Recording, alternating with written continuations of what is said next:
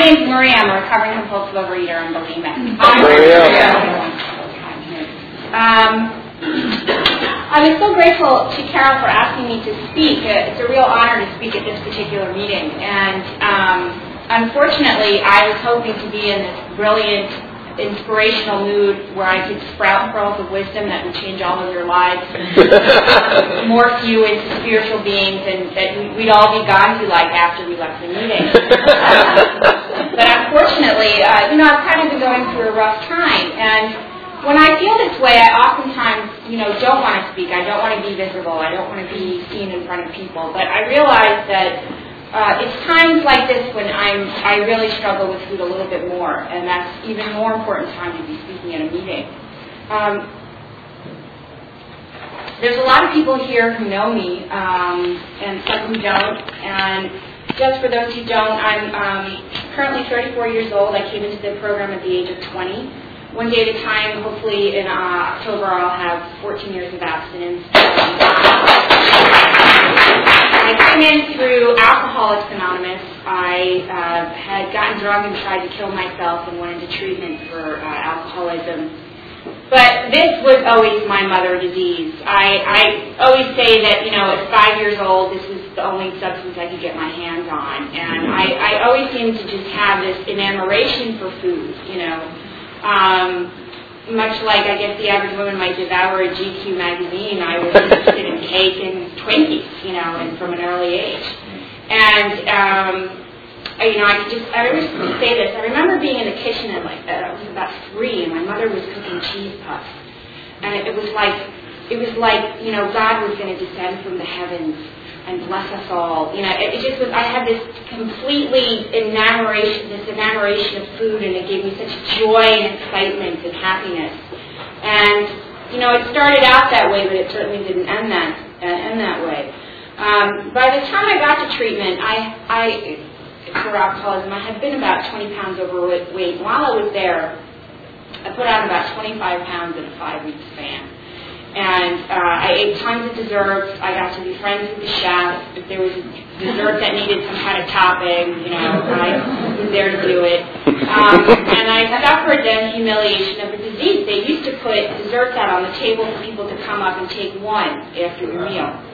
And I was going up two and three times, and everybody was noticing. And I was expanding quickly, my pants were busting open, and I was humiliated. I was really humiliated. And I remember being at one particular meeting, and I had a crush on this guy in treatment, which is always a great idea. we were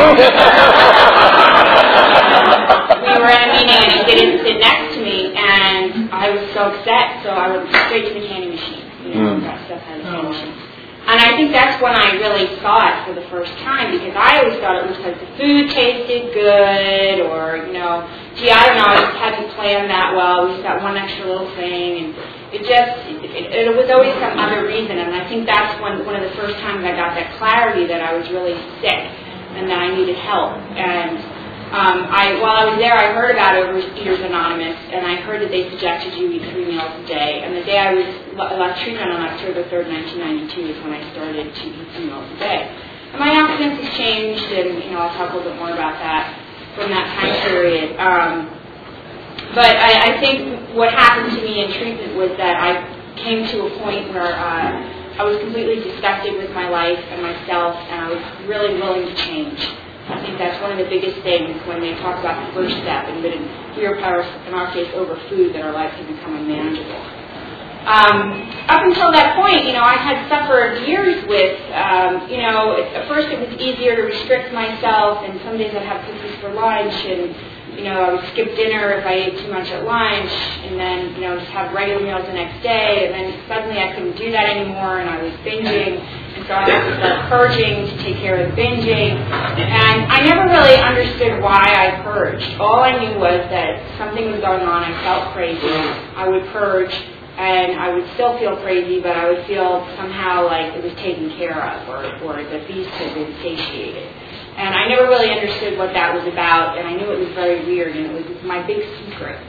So when I was out amongst people, what you saw was not me. It was I was really, in my mind, I was like this horrific skeleton that was going to jump out of the closet with, you know, big massive teeth because I was this horrible person who was bulimic behind closed doors.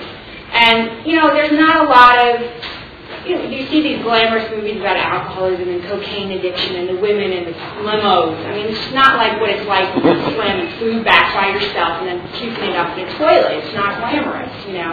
Um, and and I think that in, in this particular disease, it's it's particularly isolating in that regard. It's purging, binging and purging and binging in general was something that I always, you know, most of the time did alone. I did it a lot at family settings. I'm half Italian. I'm Irish so of course I'm in AA and OA. and, uh, you know, there was always 10 course meals on Sundays and just trying to somehow get through it all and never quite making it. And, you know, I woke up every day thinking, today is going to be different. I'm going to starve myself this whole day. And I'm going to lose weight and it's going to be better and by like 11 a.m. I'd be eating, you know, cake for breakfast or some, I'd be off again, you know, and I swore every day was going to be different, and it, and it never was. Especially, you know, I bottomed out while I was in college, and I had this meal card, which was like a gold card for food. I was up at school in, in SUNY Buffalo in New York, and I could just go to any any of the cafeterias and get whatever I wanted. And Jesus Christ, you know, it really did me in. Um, so anyway, when I first started going to OA, it was back in, in New York, and you know, coming from having been at, and this is just my experience, and I feel that AA is some other program, so it is interesting to talk about. But um, when I went to AA meetings back in New York, people would swarm around you if you're a newcomer, and um, my first OA meeting, uh, when I walked in, there was just one lady there with her head on the table.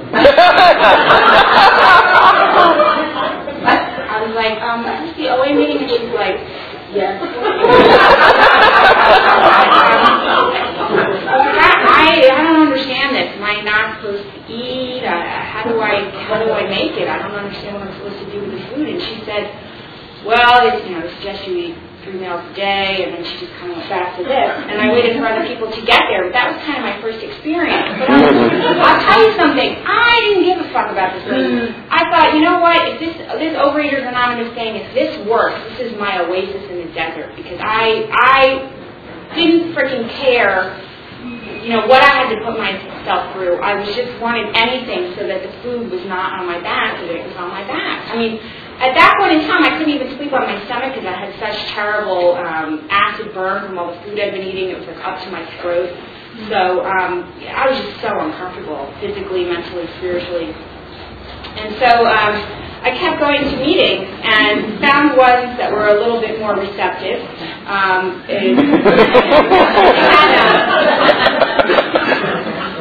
back in New York, they had a lot of abstinent and sober meetings. And my first year, I spent a lot of times in meetings. And the program, the 12-step way of life, became the center of my my world. And I was in anywhere from five to seven meetings a week between the two programs. And that that first year was really like building a solid brick foundation for what was to come. And I, boy, did I need that solid brick foundation for what was to come.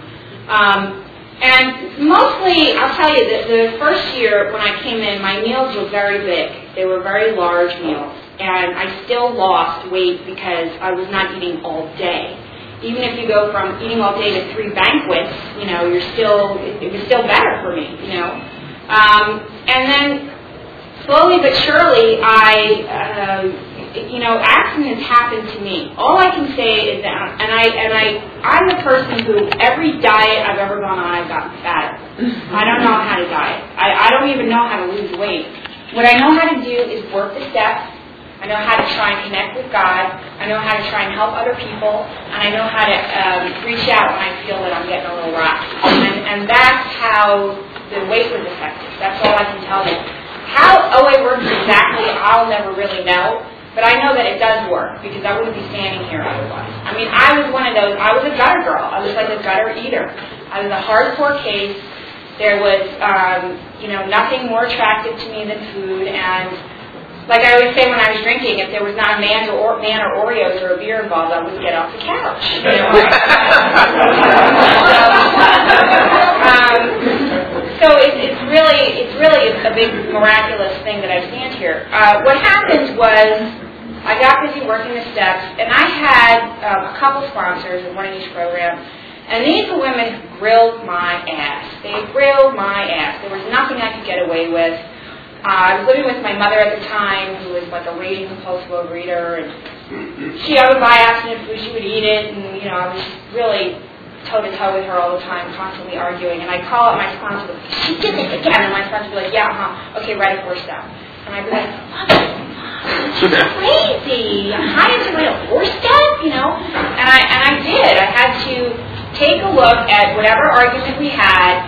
I had to take a look at my part, and I had to focus on my part, and what was my part, and what had I done. And so other people are sick too. And didn't I know that she was insane by now, and that I was dealing with a crazy person, and so why didn't I shift the way I dealt with her? You know, and I had to really just, and my sponsor would keep doing that. And, um, you know, I really got into the habit, instead of being the victim of the world and blaming everyone else, realizing that I had a major part in things. And that was a huge shift for me because, you know, when I came in and saw step six and seven were entirely ready to have God remove all his defects of character, I say this. I thought I had two defects, my mother and my father. It wasn't for those two, you know, I really just needed to take care of them and I was going to be fine. So it was a real eye-opener.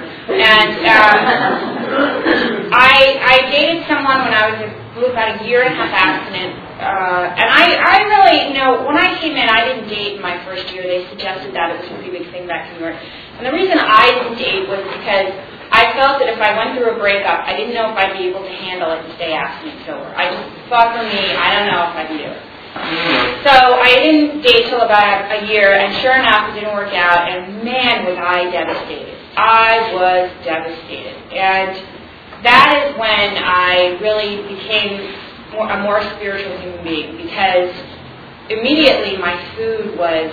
I started getting really confused. I was down in college in, uh, at NYU, and I would it would be lunchtime, and I'd have like a three-hour break. And it used to be I'd go, I'd eat lunch and study. And I was spending like an hour going from restaurant to restaurant trying to figure out what to eat for lunch. And I was so confused, and it was I was becoming so obsessive. And I had to start calling my sponsor every day and turning my food over, and I had to start packing most of my meals because I just got into this insanity. And I had to start praying more because I couldn't, of my own accord, what had been so easy when I had been on autopilot just figuring out my meals, suddenly became the most difficult thing in the world. And I came down to a more normal weight, and like I said, it was just sort of just happened to me. And I, I see a lot of people when they come in, and um, you know, I, I I experienced this in other fellowships. I'm in many fellowships, unfortunately. They say if you're not in the least three, you're in denial. I don't want to scare people. Um, I don't want to them. That was just my experience. some people it's a bridge back to life, for some a tunnel to other 12-step programs. They say it's a tunnel. Um, I I um, I see people come in and they want to lose weight like that, and that's why they're here. And there is a saying here, I came for the vanity, I stayed for the sanity. I personally, I didn't give a shit if I lost five pounds or I wanted for this room. I could have cared less.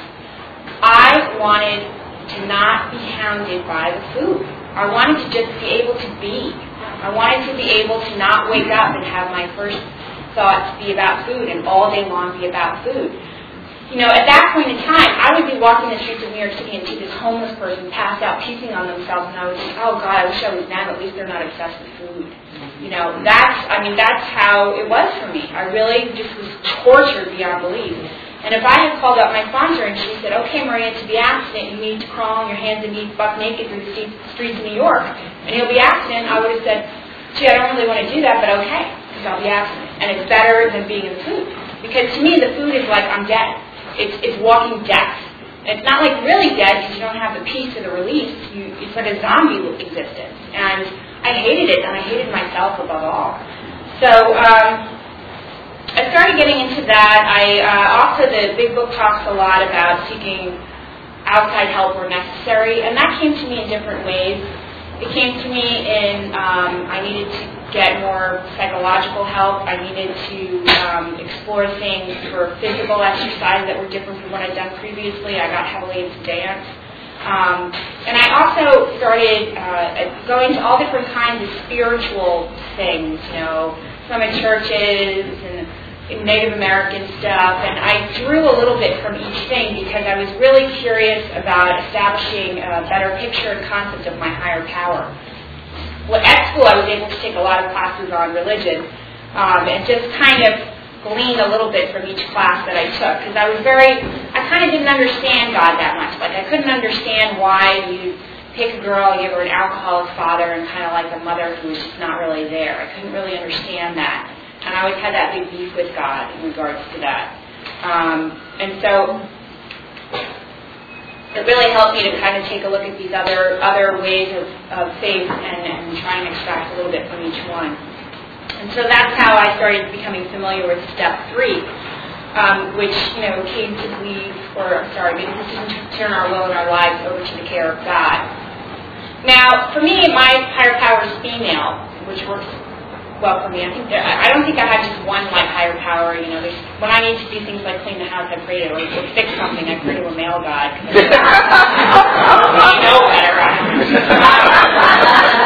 I'm more familiar with it. Um, so, you know, but uh, I thought when I my first year, I read the, the third step from the big book. And I read it, and I, and I thought, okay, I've read it, I really feel that. Okay, I'm done with the third step but let me tell you, you know, as I've been in here, things of greater meaning to me have come along, and I've had to turn those things over too. You know, turning my life over when I had four months of abstinence and sobriety was not that hard because there was nothing in my life. I had friends. You know, I to laugh when people say, "Oh, I closed the blinds and turned the phone off." I didn't need to; nobody was calling. so, uh, my will my life over at that point in time was not really hard because there was nothing in it. And then as things, you know, time passed and things came of greater meaning to me, greater significance, and um, I, I grew to love things and had hobbies and, and interests outside of OA and food and men and alcohol. Um, it, it became harder to take that third step, and that's something I, I'm still challenged with uh, to this day. Um, you know, I, I I think that when I'm in these spaces, and I've been I've been like passively, aggressively, quietly furious at God for the past two months or so, and I've never been one. Um, maybe maybe previously I would come to meetings and rant and rave a little bit more, but I I tend now to just shut down and implode, and um, I get very furious about the way things go, and I feel it's not a spiritual thing to express that, or I don't want to look like I haven't been working my program, I guess, I don't know. So I keep it to myself. But I get mad about things. I get upset that things are the way they are, and I don't like the way they are. And um, so I've been going through that these, these past uh, two months or so in a deeper level as far as, you know, romance and finance and what am I doing with my life career-wise and how am I supposed to figure all this out. And so what what was usually a prayer before bed and a little meditation, I started being like, yeah, well, whatever, you're not really working for me, so um, I'm not going to do that right now. And I had a real realization last night. I spent some time meditating that, you know, uh, it's been it's been me who's taken a step back, and that it's been me who's been paying the price. And I literally pay a price when I don't meditate in many ways because I, I have a lot of neck, neck and back pain, and when I meditate, something happens and it really alleviates a lot of pain. It's, it's I don't know if it's the spinal alignment, the position that I do when I'm meditating, but I physically feel a lot better, feel a lot clearer, and and so I've been really paying that price. Um, and and the other thing I need to keep in mind that I learned a long time ago is that even if I'm yelling at God and I'm pissed off, at least I'm having a conversation.